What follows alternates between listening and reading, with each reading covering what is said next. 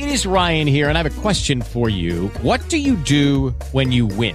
Like, are you a fist pumper? A woohooer, a hand clapper, a high fiver. I kind of like the high five, but if you want to hone in on those winning moves, check out Chumba Casino. At ChumbaCasino.com, choose from hundreds of social casino style games for your chance to redeem serious cash prizes. There are new game releases weekly, plus free daily bonuses. So don't wait. Start having the most fun ever at ChumbaCasino.com. No purchase necessary. Group. Void were prohibited by law. See terms and conditions. 18 plus.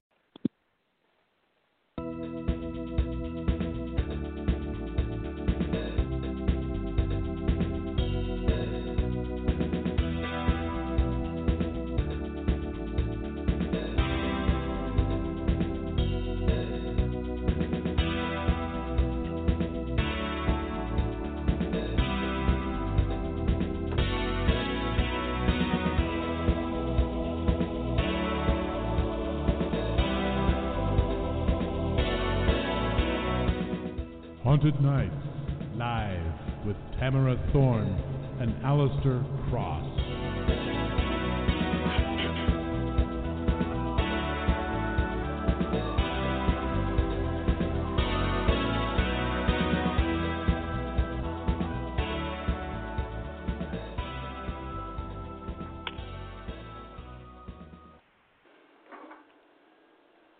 We'd like to thank W.J. Pierce for creating and performing our music. Uh, good evening and welcome to Thorne and Cross Haunted Nights Live. We're your hosts, Alistair Cross and Tamara Thorne. Thank you for joining us.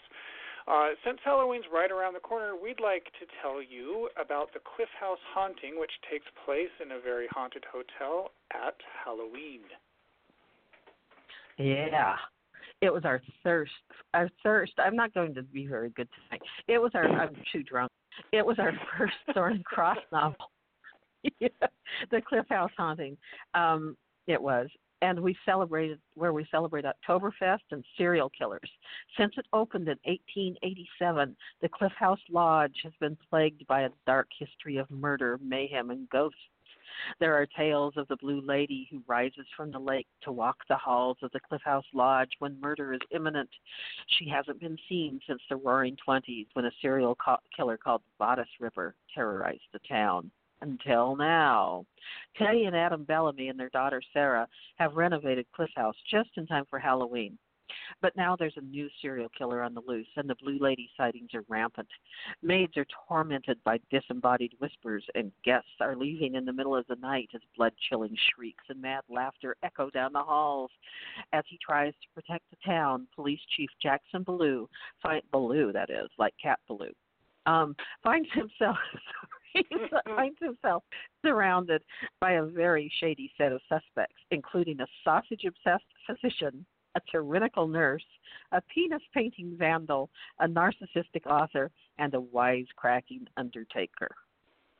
Ah, yes. Cliff House. For one particular resident, it's the perfect hunting ground for murder. The Cliff House Haunting is available now in ebook and paperback at Amazon.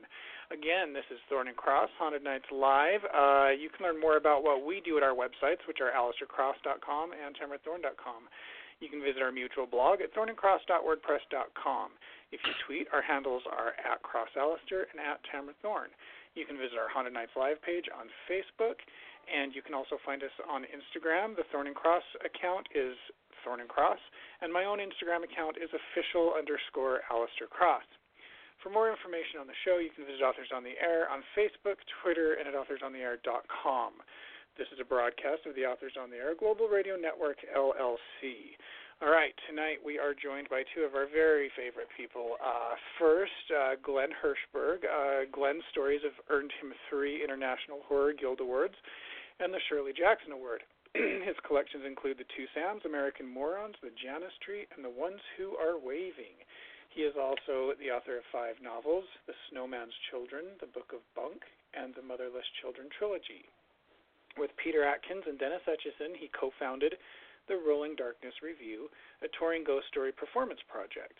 On his own, he founded the Crew program through which he trains his most passionate students and sends them into the surrounding community to run extended creative writing camps for children with minimal access to artistic instruction or formal outlets for expression.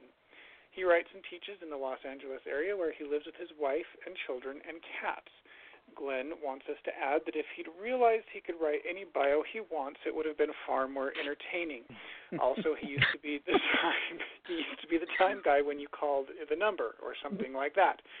And Glen is good buddies with our second guest, and once we read you Pete Atkins' bio, you'll be as confused as we are. Do note, though, that Pete gave us a choice of bios to read, and we, being Thorne and Cross, chose the more colorful of the two.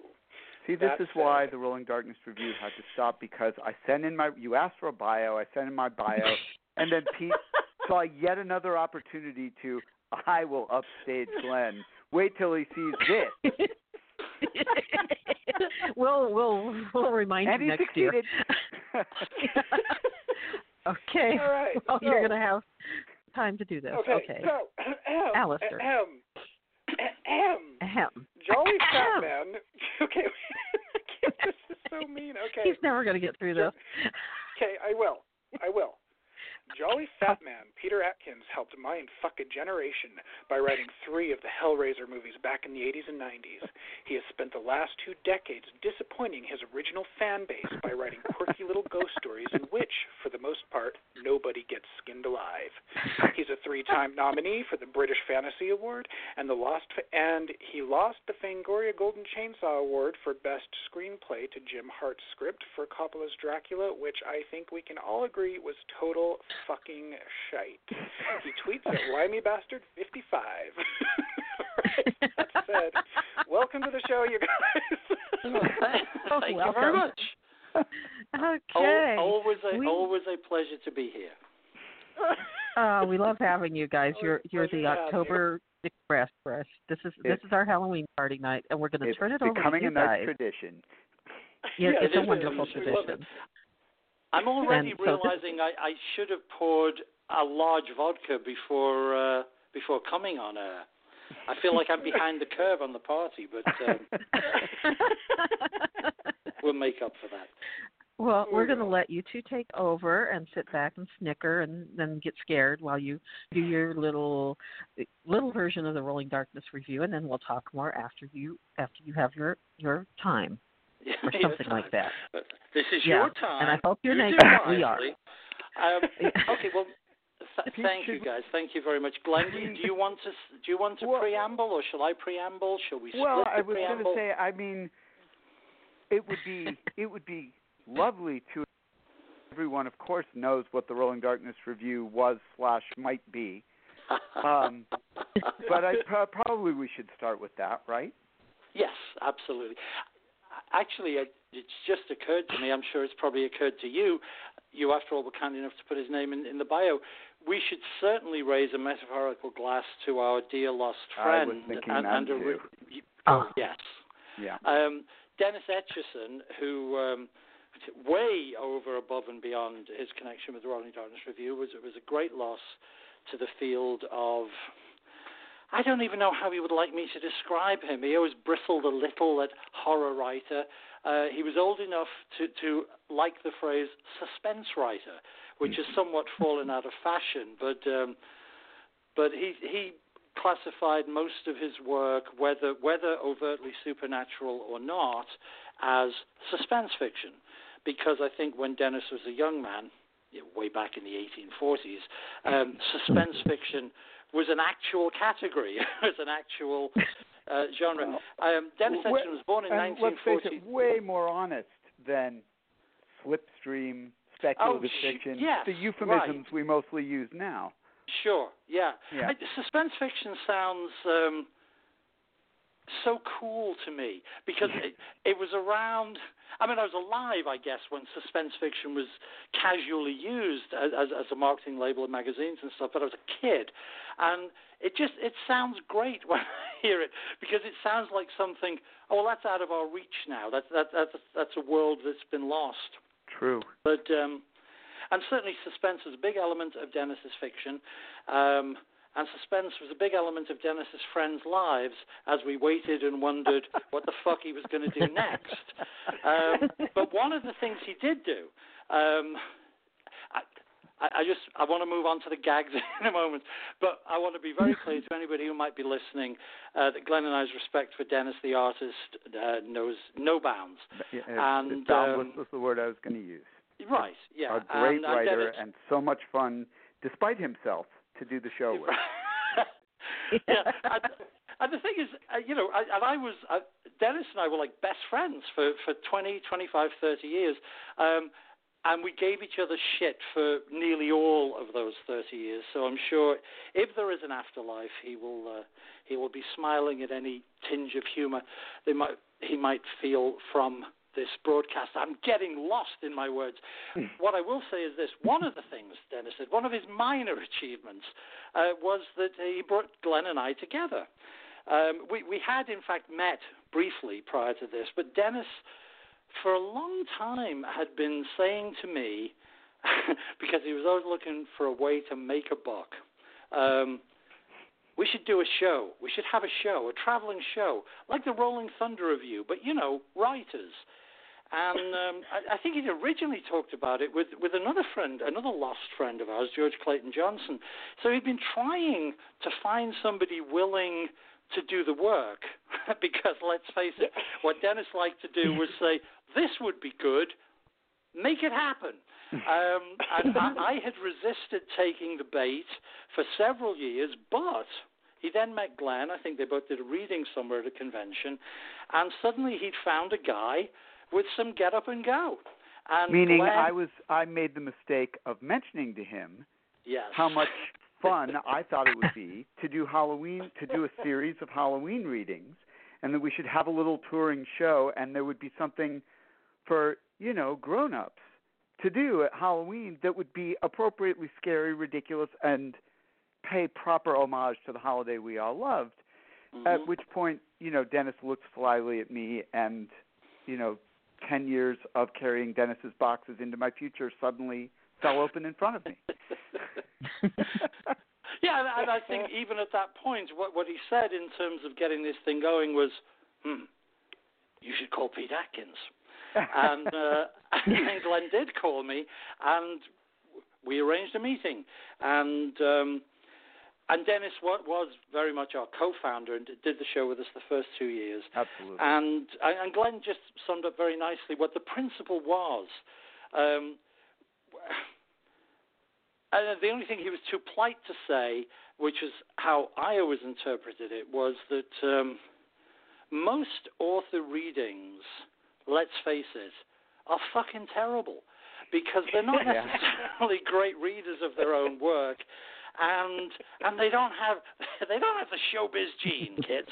Um, so so the desire because we started in bookstores before we graduated to theaters we started in bookstores, and the desire was to actually make audience an audience of readers who are kind enough to come out and see some authors in the flesh. Let's actually reward them by being entertaining, by giving them an evening that they might think, "Oh, that wasn't dreadful." Um, as you know what, Pete? to I, most. I'm not even sure. Speaking of lost friends and all, Yeah. I may be conflating years here, but I Yeah. actually think that Dennis and I had that conversation after watching Ramsey Campbell sit in an armchair that he'd somehow found at a hotel Ah. convention and do a reading in his magisterial Ramsey Campbell way. And Yes. one of us saying, to, uh, probably me, because Dennis would have known this already, yeah. I loved Ramsey Campbell's work. I had never seen him read. Said to Dennis, "Now that was actually a good reading," um, and that may have been where this whole conversation started. hmm So, too bad It we never got to do it with Ramsey, which would have been fun. Who I know is another lifelong best friend of yours. Everyone's a Um, lifelong best friend of yours. Everyone who matters. Everyone who can. And, and just for clarity, although Glen's jump to mentioning Ramsey was another lost friend, let's be very clear. Um, as of this moment, That is not uh, what I meant to imply. yeah, right. Ramsey is still very much with us, or is he? Has he, in fact, been playing the long game of the dead for many a year? Anyway, um, yeah, and, and Dennis and Ramsey. Where did uh, he get that armchair? Where did he get that armchair? There are certain powers that are granted when certain deals are made. Um, yeah, Ra- Ra- yeah, Ramsey's a great reader, and, and certainly some people are, um, and some people aren't. But um, we we added music uh, to the show. We wanted to have that element. Where Glen and I, Dennis. Became an emeritus member, let's say, after the first couple of years. Um, and then Glen and I ran with it. We always wanted live music. Uh, we eventually. We um, foolishly tried to do that ourselves the first year, The first year, yes. which yes. was overwhelming, although it did produce Dennis's favorite picture of himself. Correct. uh, there is a lovely photograph of Dennis reading with Glen on keyboard and me on guitar with uh, Dry Ice and the Grim Reaper. And it was actually just in the back corner of the Dark Delicacies bookstore in Burbank. But somehow, Jonas Yip, um, who took the photo, I think just on his iPhone, um, caught some magic that, let's face it, wasn't really present in the room. But uh, as they say in the Man Who Shot Liberty Valance, print the legend, and the photograph looks it looks like we hit the ground so much more f- running and so much more firmly than we actually did. Um, that that piece of photographic evidence would suggest. We later added uh, a wraparound play featuring our comic personas, Algie Black and Artie Mack, named after Jonas Algernon Blackwood. And, Jonas uh, and Rex. Flowers joined us as permanent as the house band, uh, and started scoring our shows with these really memorable atmospheric soundtracks. Yeah, absolutely terrific. We had Uh, fabulous guest stars like the legendary Tamara Thorne. Yes, she did show up. I believe she died on stage that evening. I I certainly did. Yes. I believe she insisted on dying on stage that I evening. think in her story she killed us all. Is my memory. I did probably I- that I- too. Usually do. Yeah, I, I know well, that she you know. wanted to be strangled. She asked if I'd strangle her, and she said, "Make it look Turns me good." on. Yeah. Yeah. Give a Autoerotic stocking and- the Tamara Thorne way. Um, Yeah. And then, and, and eventually, we were lucky enough to bring on my, my old friend uh, Kevin Gregg as Yep. both a performer and eventually director of the show, who, uh, again, managed to make it look briefly as if we knew what we were doing. And it ran, and, and you know, it may rise from the it may rise from the dead yet, but it ran essentially from 2004 to 2015, a couple of years off here and there in there, and um, it was it was a fun thing. Paul Miller of Earthling Press produced uh, a chapbook uh, with new stories from Glen and I and guest writers uh, for eight or nine of the 11 shows we did over that 14 year period. Uh, those chapbooks are, of course, now highly collectible. He says, laughing hollowly. I think they're all still available for about twelve dollars on eBay. But there's gold in there, I'm telling you. Go find them. Um, and that was the Rolling Darkness revue, and and people, thank God, seemed to enjoy it and liked it, and um, It did We- lead to, you know, some truly, uh, all kidding aside, just some really memorable performance nights and travel experience. It was just such great fun, and um, often not what you'd expect. The we did our worst, I think, my least favorite and most favorite shows back to back. For example, yeah. I mean, least favorite show was the one I was mo- one of the ones I was most looking forward to in a wine cave in Napa. Um, we were so excited about the atmosphere and this whole idea, and of course, when we got there, um, we were the bonus entertainment for after a long tasting. So everybody uh, in the audience was drunk and well on their way to being asleep by the time we started the show. And then at the end of the show, we had our chapbooks out for sale in the back, and you know they had paid, I'm sure, fifty dollars to attend this um, this not event. to us, not to not us. not us to attend the tasting. We were just the throw-in entertainment, and so they figured our chapbooks were, you know, their takeaway for their for their money, and so they cleaned us out of all our merchandise too without So, paying. so there went our gas money, the, the only Right. way we were underwriting the tour. Yeah. So then we were Ugh. bitterly. Then our our musician quote the guy who'd been traveling with us to do the music for these two shows uh, you know, I'm I'm using air quotes, got sick, meaning he saw just how successful this was going to be. He decided, and he quit. Uh, and so we were on our way to the Donner Pass to Truckee, bitter, grumpy, wondering why bother with any of it, and got to this little bookstore in Truckee with no idea how we were going to do the show. Glenn, just be, just for people who don't live in California, although they might recognize the name the Donner Pass, which I hope is giving them the right kind of atmosphere, Yeah. we should point out that Truckee is, is a lovely, uh, tiny, tiny town up there by the Donner Pass. Right on I the mean, border, It right would on the be state, it would be the state line. churlish to say it's in the middle of nowhere, but that's precisely where it is. Um, and we were wondering we as would we went up there, So how did we ahead. how did we decide to do a show there anyway? They Um, they asked. They they, they were one of the you know they were one of the three people who said sure. Yeah, you're right. Uh, well, there was one of the three people.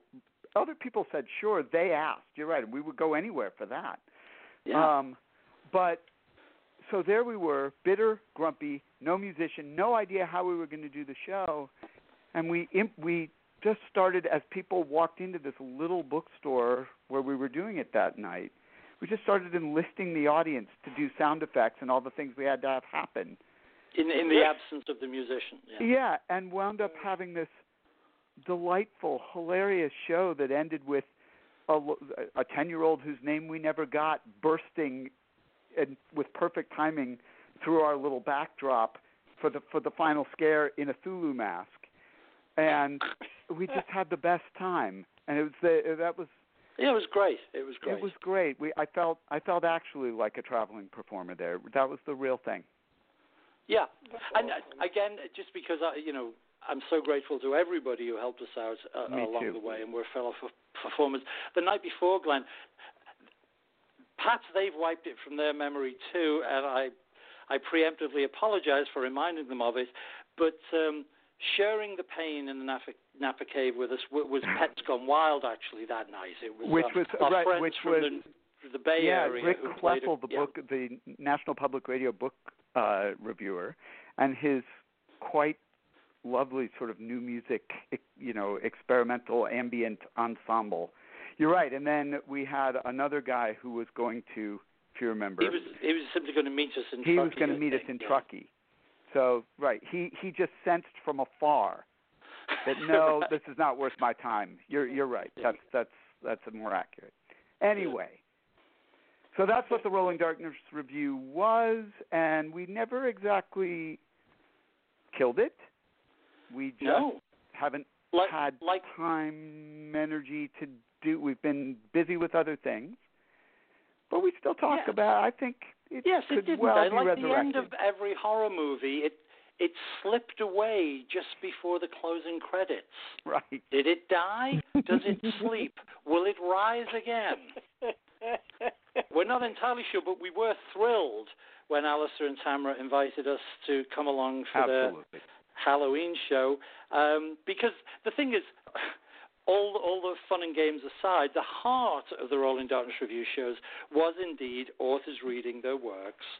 Um, so, although we cannot bring the Rolling Darkness review uh, full bells and whistles comic extravaganza to you this evening, Glen and I will um, read some a brief section or so. Um, as a sort of what did you call it, Glen? Rolling Darkness Redux. Yeah, right. I love it. Oh, and and we didn't do our usual coin toss, Glen. I have no idea. Do you want to go first? Do you want well, me to sure. go it's- first? uh, yeah. It's, do you want to literally might as well toss a coin? It. I'm sorry. No, I'm, I, I mean whatever you prefer, but I'm happy to go first since you were always willing to do that at the show. So whatever whatever you want to do. Uh, sure. I have a slight anxiety that it's like that's not how we do it, but yeah, no, go ahead. um, It's been three years, Pete. Let's I- I let's know. bring We're- we're let's getting- bring the gods down. okay. Who knows what Go adventures sir. might await us if we just take this bold step? All right. Okay. of course, the risk is that I may put everybody to sleep by the time they get to you because here's the thing. Um, what I've learned about myself as a writer is that, especially when I write horror, my specialty is definitely I tend to write at novella length often, and my specialty is the slow creeping freezing burn. That's that's what I do.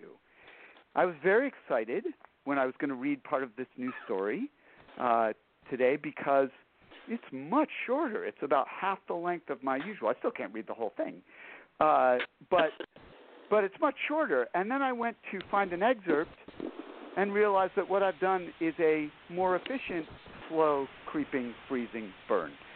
So here's some atmosphere for you. You'll have to. I mean, I hope it's satisfying because you're not going to get to exactly the part where it all catches fire, and I'm going to have to introduce a little bit of the setup. But here's here's a little Halloween flavor for you at the very least.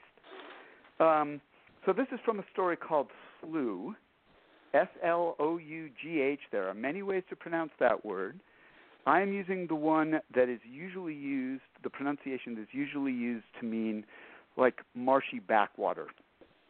Um, so a slough, which is the name of a town in this story. So what we have, we have a photographer, freelance photographer named Gabby from. Uh, she's been living in the Bronx. She is in Providence, Rhode Island, to photograph a rally by a white supremacist group calling themselves the Faith Families of the Fox, uh, and they are headed by a white-haired, old, uh, you know, a woman who looks but acts nothing like Dr. Ruth, uh, little firebrand, who calls herself Dr. Tilly. The rally gets canceled because of the threat of an incoming thunderstorm which Gabby finds very funny that the white supremacists are not going to hold their rally for fear of endangering the children, but there it is. Um, and so she winds up with a very unusual day with nothing to do in Providence, Rhode Island. And on the spur of the moment, she texts an old college friend named Julian, who she hasn't seen in about 15 years, who she remembers living somewhere in Rhode Island. He texts right back and says, Yes, you should come see me and directs her. And so she rents a car and she starts off down to the southern part of the state to an area called South County. Um, and she, Julian was a friend from uh, their college, which she refers to as Northwest No Place. It was a you know Midwestern directional school like Northwest Iowa State, somewhere like that. Um, Julian had a nickname in college, which was Boom, uh, for Boomerang, because he kept disappearing from college reappearing back in Rhode Island, and then eventually making his way back to school. So Julian now has, she knows Julian has two preteen girls.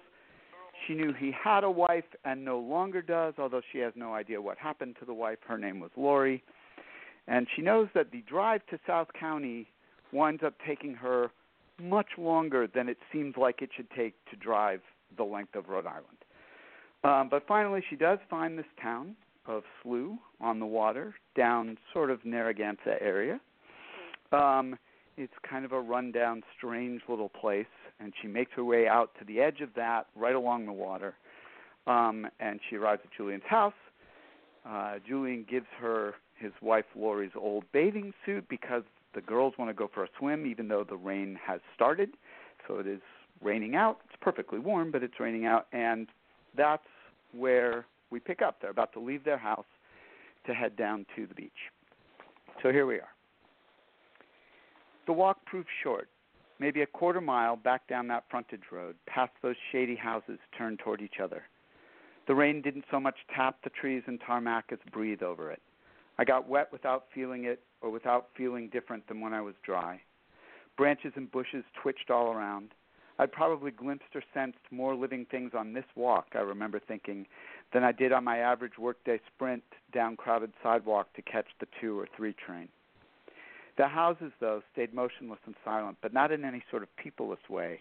They just seemed nestled in place, rooted as tree trunks. Big dunes, I said, my gaze having slipped toward the water I couldn't yet see. Oh, sorry. The one other thing I should mention is that Julian's house feels very old. Uh, it's full of grandfather clocks and all kinds of ticking things, and she's very impressed with the workmanship. And he tells her that everything in the house was built by slaves. And when she is surprised by this and says something about slaves in Rhode Island, he tells her that actually, by percentage, Rhode Island had by far the most slaves of any of the northern colonies. So, um, big dunes, I said, my gaze having slipped toward the water I couldn't yet see. The sand flowed so easily, almost liquidly out of the grass and neighborhood, that I hadn't processed its height. These dunes were taller than me, high enough to obscure everything beyond them. For some reason, Julian laughed. Ahead, the girls abandoned their wagon at the foot of a dune and vanished. I glanced at their dad, my old friend I hadn't seen in 15 years, the man who'd brought flamenco to Northwest No Place, disappeared, come back, disappeared, come back, boom. He was still in the same shorts he'd had on when I drove up, same shapeless shirt. Rain flicked his skin without beating or running a- anywhere on him, as though sinking into sand, I thought, and finally, after all these years, realized what Julian's skin tone was. Literally sand. This sand. Dune color. He's even dune shaped, I decided, in that way of dunes not quite having shape, not the same shape anyway, from one instant to the next. Only when we came abreast of the wagon did I see where the girls had gone. A sandy path cut between two dunes fully twice my height, demarcated by ramshackle red wooden fencing on either side. The path led to beach, wide and not quite white and empty. Beyond that lay ocean, slapping in white tipped cross currents against the shore. Should we bring the wagon? I asked Julian's back as he moved purposefully, almost eagerly down the path. He turned, raising an eyebrow again, as though just remembering I was there. What for? From way off to the right, farther than seemed safe or even possible, one of Julian's girls shrieked. I hurried forward, realizing even as I did that Julian hadn't reacted. I caught up, and we cleared the dunes just in time to see both girls hurtling down the sand, arms outstretched and heads thrown back, sailing over the surface of the water like seabirds before plunging into it. They dropped their towels in a heap near more red fencing that jutted a surprising way out onto the beach, almost to the water's edge. Beyond it, I was surprised to see a curve of green hillside ringing the edge of the bay. I decided it was a bay, wreathed in mist. It was hard to tell how far that hillside stretched. Far, though. Another full on peninsula, and in the midst I saw houses, white and palatial like docked ocean liners. Not rooted, I thought, with no context or source for the thought. Who is there? I heard myself ask. Again, Julian's answer was to some other question. They have their own beach. What beach is this? Blue what's left. He might have meant that as the beach's nickname or full name, What's Left Beach, unless it was a self abnegating joke or a comment on land erosion. Julian was proving as tough to pin down as he'd ever been, even in conversation. Asking him questions was like talking to rain. I almost tripped over the old woman. I hadn't seen her or anyone Suddenly, my foot caught in sand or discarded sandal, and I almost toppled into the laps of a white haired couple I swear must have crawled out of the earth like crabs. There'd been no one there, then there was, and they almost had me. Hands out, stumbling and apologizing and swearing, I staggered sideways and somehow kept my feet. Sorry, I breathed, got steady, glanced down. Instinctively, my hands flew to my chest where at least one of my cameras generally hung. How the fuck did she get here? I thought and only when Julian greeted her, said some name other than Dr. Tilly, did I realize it wasn't her. This woman didn't even look like her once I got a clearer view. Too rumpled, stick thin. Same shock of hair, same startling sparkle in the eyes, I guess, but that was it. Just another old woman who'd sucked something juicy out of life and retained it somehow. There was no other resemblance.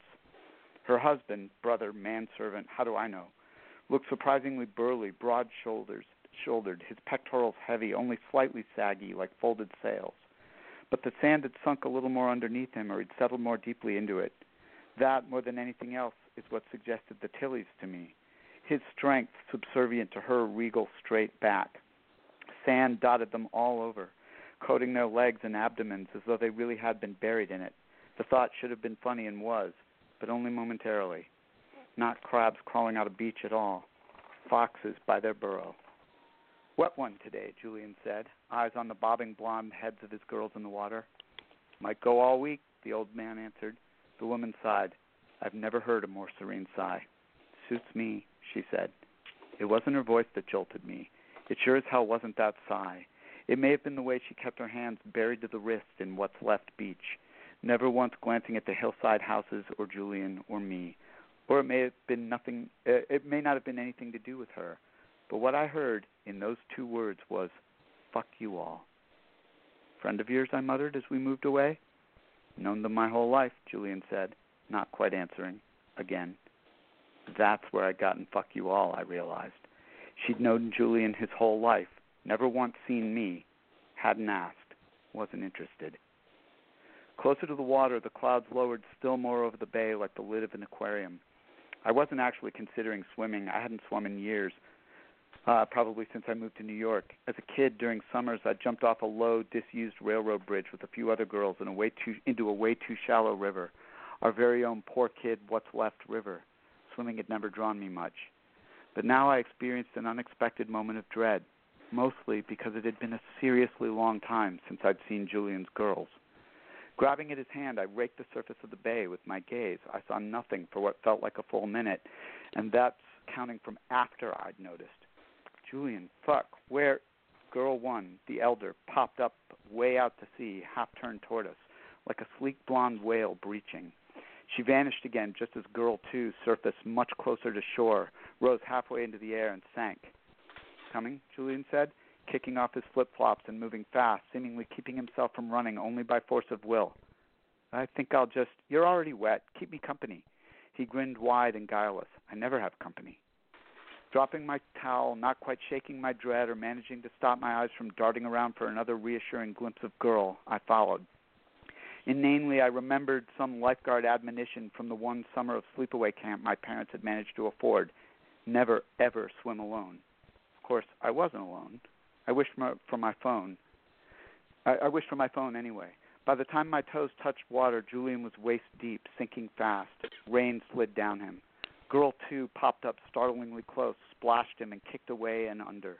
Glancing back, I saw dunes, the fenced stretch of all but empty beach, the old couple wavering in the drizzle.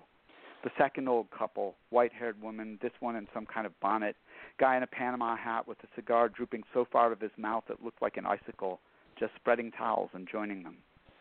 Without meaning to, I edged farther from shore. The bay climbed over my knees, splashed at my thighs. Except when looking straight down at my waist, I couldn't even tell where my submersion point was.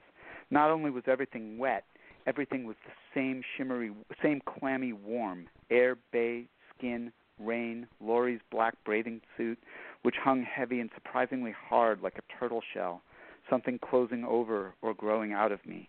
I didn't like it. I turned to wade out. She hit me, Julian's daughter, one of them, just hard enough to knock me off balance. I swore as I fell, submerged momentarily, felt bottom, and stood. I couldn't have been under for more than a second, just long enough for sensation to slam me. The sound shells rolling, water slopping and popping, girl two's laughter, which I couldn't really have heard and did, streaming around her, filling the bay. The scratching, as if girl two had raked me as she knocked me over but there were no marks. What I'd felt was just her skin, scaly sandpaper, like a shark's. The single glimpse, blonde hair, long body wriggling effortlessly away, vanishing the way sharks do. Scrabbling to get my feet under me, I stood, swayed there, streaming in the rain. I couldn't see Julian or his children, just gray water and sky knitting together. A more perfect union scrolled nonsensically through my head. If I turned, I thought, I knew the beach would be gone, fence, dunes, old couple, couples. I was no place but for real this time. I'd grown up somewhere that had never really been its own place, a half suburb of a not quite herb. This had been somewhere, though, a region, colony, country. It wasn't now, was barely an appendage. Wet one today, Julian. Whoops, sorry, wrong page. Julian popped up straight ahead, smiling wide. My feckless flamenco friend, streaming, melting. He beckoned. I didn't want to come, stepped forward anyway. I felt myself sinking, mirroring him as he lowered toward the water. I went under when he did. That's when I finally saw them. Or did I? What did I see? How could I have? They were 15 feet away, maybe more, far enough that I shouldn't, couldn't have seen anything. And yet I was scrabbling, half screaming as my feet flailed for sand to stand on. I vaulted up, gasping for breath as though I'd been held under, near drowned. Turning, I kept jerking my head down, tensing to leap if one of those girls suddenly eeled around me, bumped me again. I was watching the water, not the beach, so I didn't see everyone else until I was already back on land. I never stopped moving. I'm sure of that. Mostly I'm sure of that because I'm still here, still me. I don't know what that means. I never have. I just know it's true. Questions bombarded me, poured down like rainwater. Where had they come from? When? How long had I been under? They were in a sort of semicircle, not really a formation, all on their beach towels and not all of them old, spread across the sand like an extended family to watch fireworks. One spindle armed, pointy shaped girl, uh, she, uh, sorry, hold on. She didn't really look uh, like Dr. like a Dr. Tilly kid. None of them did. Even had a bag of marshmallows or something squishy. She kept sticking in her fist, squeezing, then lifting and licking the goo from between her fingers, laughing. The old couple I'd seen first still sat on their blankets. Instinctively, I lurched to the right to skirt them, which meant having to dart between the towels of two other families. At the time, I was just praying, clenching my hands, silently begging them not to lunge for me, to let me go. But in retrospect, I'd almost rather they had lunged. What they did instead was ignore me, as though I wasn't there, as though I never had been. Nevertheless, I almost leapt as I crossed the barrier they hadn't exactly created, then fled between dunes back to the road. I'll stop there. That's gorgeous. that was great. so yeah, truly. Well, yes. thanks. you know, I wish asking I, him questions was like talking to rain. Very nice, Pine. I know. Very nice. Thank you. Yeah, I, Um, I cut That's that too. beautiful. That was yeah, um, I, fantastic. uh, yeah, I cut that too. Uh, you know, I like, I still like that thing that um we used to that Pete and I used to talk about about situations you never ever want to be in in places you don't want to leave. And I think that's really home base for me mm-hmm. for ghost stories or for horror Beautiful. stories. I really Yeah. like that. It's my problem Still with remember- many like Cliff House. That sounds great to me. I'm in. No, yeah, right. Yeah, exactly. Yeah, I remember More reading than Snowman's willing Children. to I put just up with whatever unpleasantness might happen, just just for the flavor. Yeah. Yeah. Yeah. Yeah. yeah. So Now we, we have to say we will get cut off in 19 minutes, so we need to get um, okay. Well, Pete Reed, and I'm never long We'll have you back. Let's uh, Okay. Let's see. and I'll read even. because we want to ask you what you guys are up to too. So Sure. All okay. right. Um, I will say this. Uh, this is, you see, Glen is diligent and a hard worker, so he read you guys something new. I am neither of those things, so I'm going to read you something from an older book. Um, but it is Halloweeny. It's very Halloweeny, the most specifically Halloween scene I think I've ever written. Um, so I thought that would be appropriate for the show. all right. Um, we require very little setup for this. The protagonist of uh, the it's from, from uh, uh, a novel of mine called Moontown. The protagonist, uh, whose name is Shelley, uh, works as an empath, helping people get over childhood traumas and buried fears. Um, helps uh, discover repressed memories, and this is from an early chapter in the book where she um, discovers a repressed memory of her own when she finds a book that she remembers reading as a kid and had blocked from her memory, and certain things in that book give rise to this specific memory of her when she was seven or eight years old. Uh, so I'll just begin. Knockety knock knock knock. That's the sound they hear, Shelley and her mom. The sound of someone making a big production number out of knocking at the front door. Shelley doesn't like the sound and pretends not to hear it. She knows that it's late. She knows that it's dark outside, and she doesn't want the door to be opened. Knockety knock knock knock. Shelley and her mom are watching TV. They're watching something mom likes. Mom likes really old movies. Not just old, really old. Not just movies from before there were colors in the world, but movies from back before people had learned to talk. This is called slapstick, Mum has said when they've watched similar things before. Slapstick. Shelley does not like the sound of that. She's a good girl. She's never been spanked or slapped, but she bets it hurts more with a stick. The show they're watching now, though, seems much meaner than the other ones Shelley has seen, as if this is what slapstick does when it thinks the teacher isn't looking. There were two men. One of them was big, and one of them was little. They wore clothes that were baggy and dusty, and their faces were very white, as if they were dusty too, but the black lines around their eyes had hard, dark edges. They'd come back to see a butcher who had cheated them out of some money, and they had done awful things to his shop, and were now setting about doing awful things to him. Aren't they silly? Mum says to Shelley, with that big, happy smile she uses when she wants Shelley to believe something that is not true. Shelley doesn't think the men are silly. She thinks the men are mean and crazy, and she watches disapprovingly as they feed the butcher who'd stolen their money into his own mincing machine, the little one laughing silently as the sausages come out, while the larger one stares right out of the screen at them, winking and nodding and putting his thumb up in the air. Knockety knock knock knock. As if the knocking itself is the trigger of the memory, Shelley suddenly remembers that tonight is Halloween and that unannounced visitors are not necessarily unusual. But there's still something about the sound of that knock, the sound of its insistence, that she doesn't like. And she's not very happy when Mum stands up without a word and starts walking toward the front door.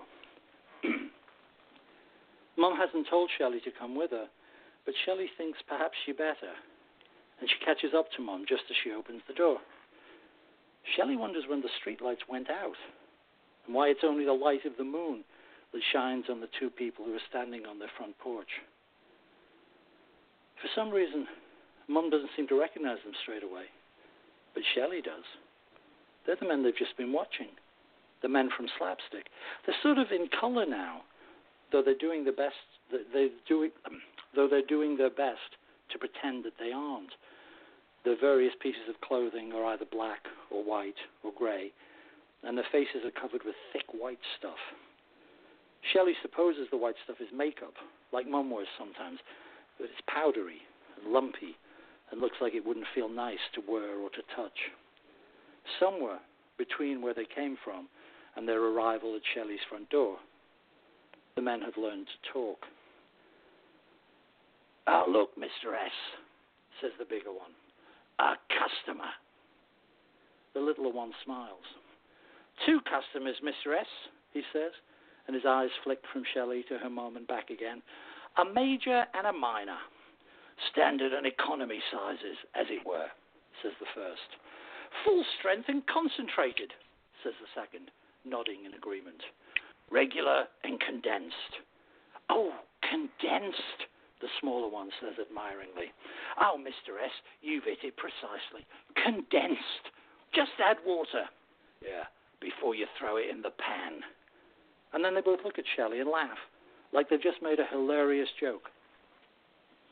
Shelley remembers what they did to the butcher on her TV, and she does not think the joke is very funny. She reaches her hand quietly up toward her mom's, but mom doesn't notice, and Shelley doesn't make a fuss because she doesn't want to draw even more attention from the man. Why isn't mom bothered by these people? Shelley wonders. It isn't only that they're from the TV, but they're grown ups. And that isn't right at all. Halloween visitors are supposed to be children. It's not, what's that word?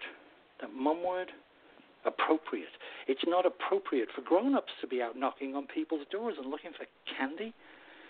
And Shelley finds their clothes and their makeup scary in a way that isn't fun scary, like the masks and the costumes worn by the neighborhood kids, even the older ones. These men aren't playing Let's Pretend. This is who they truly are. New to the neighborhood, madam, says the bigger one to Shelley's mum, introducing ourselves, as it were. As surprised to be here, says the smaller one, as you are no doubt surprised to see us. The bigger one nods. For what unlikely twist of a benevolent fate, he says. What curious whim of the gods of comic happenstance would have deposited upon your humble and, no offence, madam, singularly unprepossessing doorstep, the likes of us. Shelley hears how proud the big man sounds when he says the likes of us, and when Mum doesn't say anything, when neither she nor Shelley clap, the little one cocks his head as if surprised. The uncrowned kings of vaudeville, he says, and the newly celebrated sensations of the silver screen. Mr. Sponge, says the big one, gesturing at his friend. And Mr. Scrotum, says the little one, gesturing back.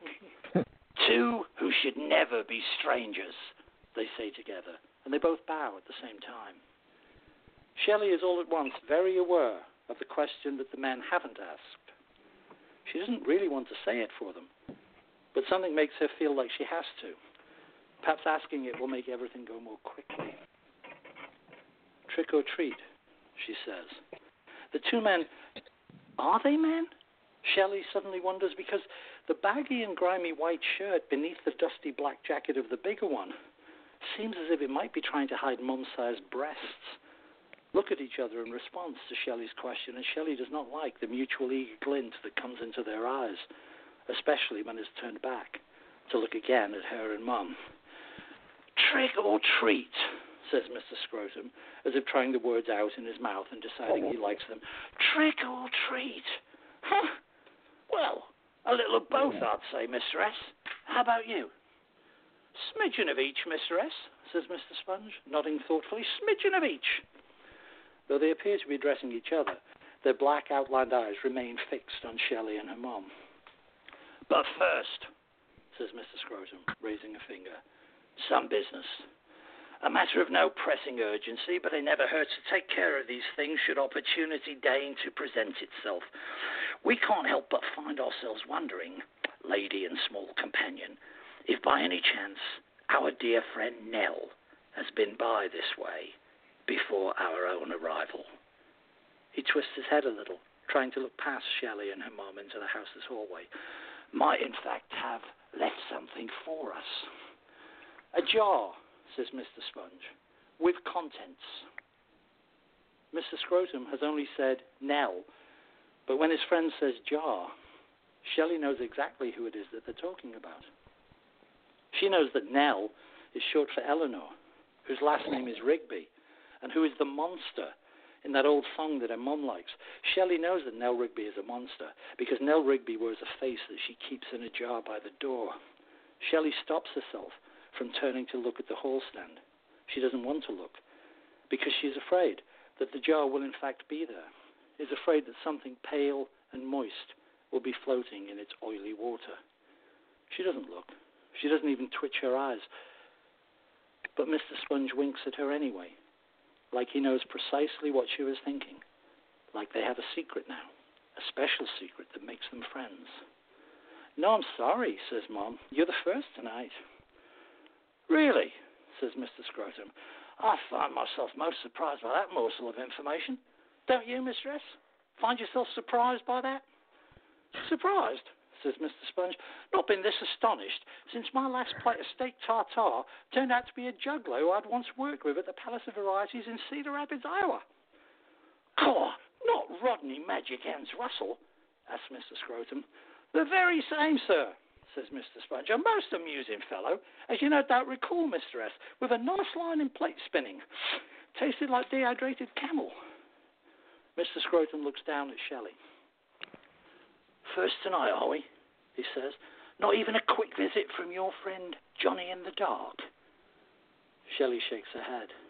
I don't know him, she says, and tells herself that that's the truth, even though, like before, she immediately knows who he means. Mr. Sponge looks at her too. Well, that is indeed passing strange, my little miniature, he says, because he certainly knows you. He turns to his partner. Speaks most fondly of her, does he not, Mr. S? Like they're the oldest and dearest of acquaintances, says Mr. Scrotum, but he says it like someone who is already growing bored with that particular topic, and he snaps his fingers by his own face, as if suddenly remembering more important business. He beams at Shelley and her mother, as if whatever comes next is sure to be fun. Here's the thing, Mrs. and Midget, he says. Whether they find themselves on the finest stages of the Orpheum circuit or in these most miserable and reduced of circumstances, Mr. Sponge and Mr. Scrotum hold only one truth to be self evident. He pauses for a second, as if ready to receive guesses. When none are forthcoming, he continues. And what truth is that, Mr. S? That the show, says Mr. Sponge, must go on. that the show must go on, says Mr. Scrotum, and his eyes are alight with joy. So what shall it be? he asks, his gaze not leaving Shelley and her mum. A mimetic representation of the sundering of Babylon's Great Wall, perhaps. Or maybe the comic dialogue we like to call How the Green Death Came to the Palace of the Khan with balloon animals. For we have been princes in different kingdoms, says Mr. Sponge in a stranger voice, and our memory is as long as our talents are timeless. Though I wonder, Block and Chip, says Mr. Scrotum, as if his partner hadn't spoken, if it might not, after all, be our soft shoe and blackface interpretation of the stations of the cross that would most float your boats and bob your barnacles. He raises a questioning eyebrow at Shelley's mum. No, he says, without really giving her time to answer. How about this then? And then he drives his hand through her mother's chest and pulls out her heart. And we'll leave it there, I think. That's wonderful. Damn it. Oh, we love it. We're, we're going to have to schedule a longer slapstick show does, next year. What slapstick Yes, does will. when no one's looking. Ah, thank you. know, right? We we are literally down to our last couple minutes. What are you guys up to? Okay. Glen, you go Yes. first.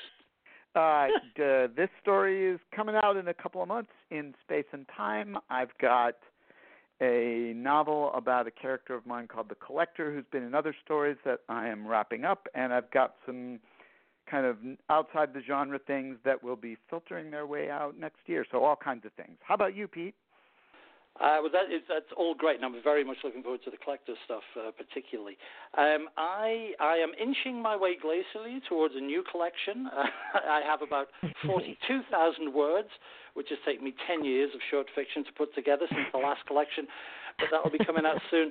Um, but I am sort of I'm in process of recording audiobooks of my uh, of my backlist, paltry though that backlist may be uh, including the novel you just heard an extract from, uh, Moontown. Uh, these, we hope, will be out before the end of the year. Uh, and I may as well say now that I'm shamelessly exploiting my past. Uh, I'm reading two of my own books. I'm reading Rumors of the Marvelous and, and the novel Big Thunder. Um, but the Black Pope of Hell himself, Mr. Doug Bradley, aka Pinhead, has kindly agreed to narrate Morning Star for me and everybody's favorite final girl, Ms. Ashley Lawrence, Kirsty from Hellraiser, and Hellbound will be reading Moontown. So you'll get you'll, you'll get to hear. Ashley do Mr. Sponge and Mr. Scrotum in those funny voices. Excellent. Um, and Oh, ebooks are available. And uh, oh, I've got a short story coming out in a Steve Jones anthology next January. That will be my my latest new piece. Uh, uh, go back, Glen. Say more. Me? no, Okay, no, well- that's all. That's all good. Except I Um, think uh, we're, we're we're gonna have you. We'll be in touch tomorrow, and, and we're gonna ask you both back singularly next year. Besides, we want to do a big rolling redux next time too. We'll give you more sounds time. good. Uh, thanks for having us as always. You guys. Oh, No, thank yeah, you. you guys, I- you I guys feel- are I feel- awesome. We Thank you. love having you. We We definitely do. want to do it again next year. Well, we appreciate it. Sorry for monopolizing all your time, but you told us to do it. Nope.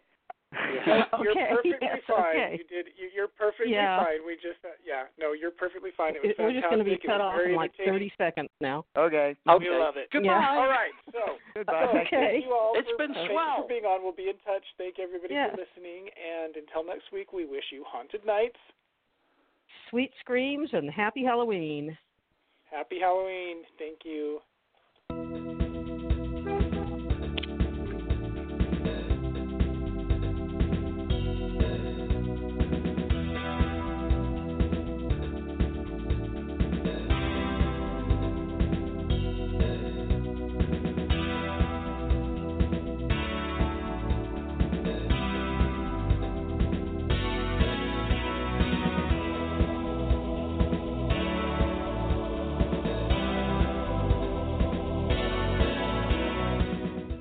Haunted Nights, live with Tamara Thorne and Alistair Cross.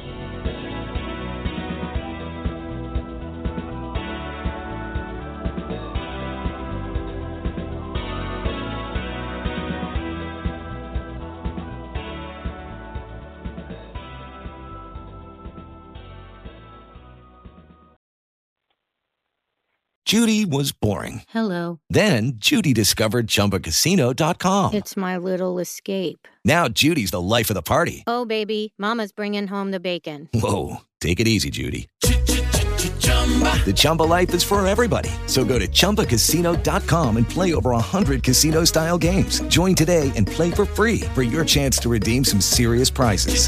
chumba ChumbaCasino.com. No purchase necessary. Void where prohibited by law. 18 plus terms and conditions apply. See website for details.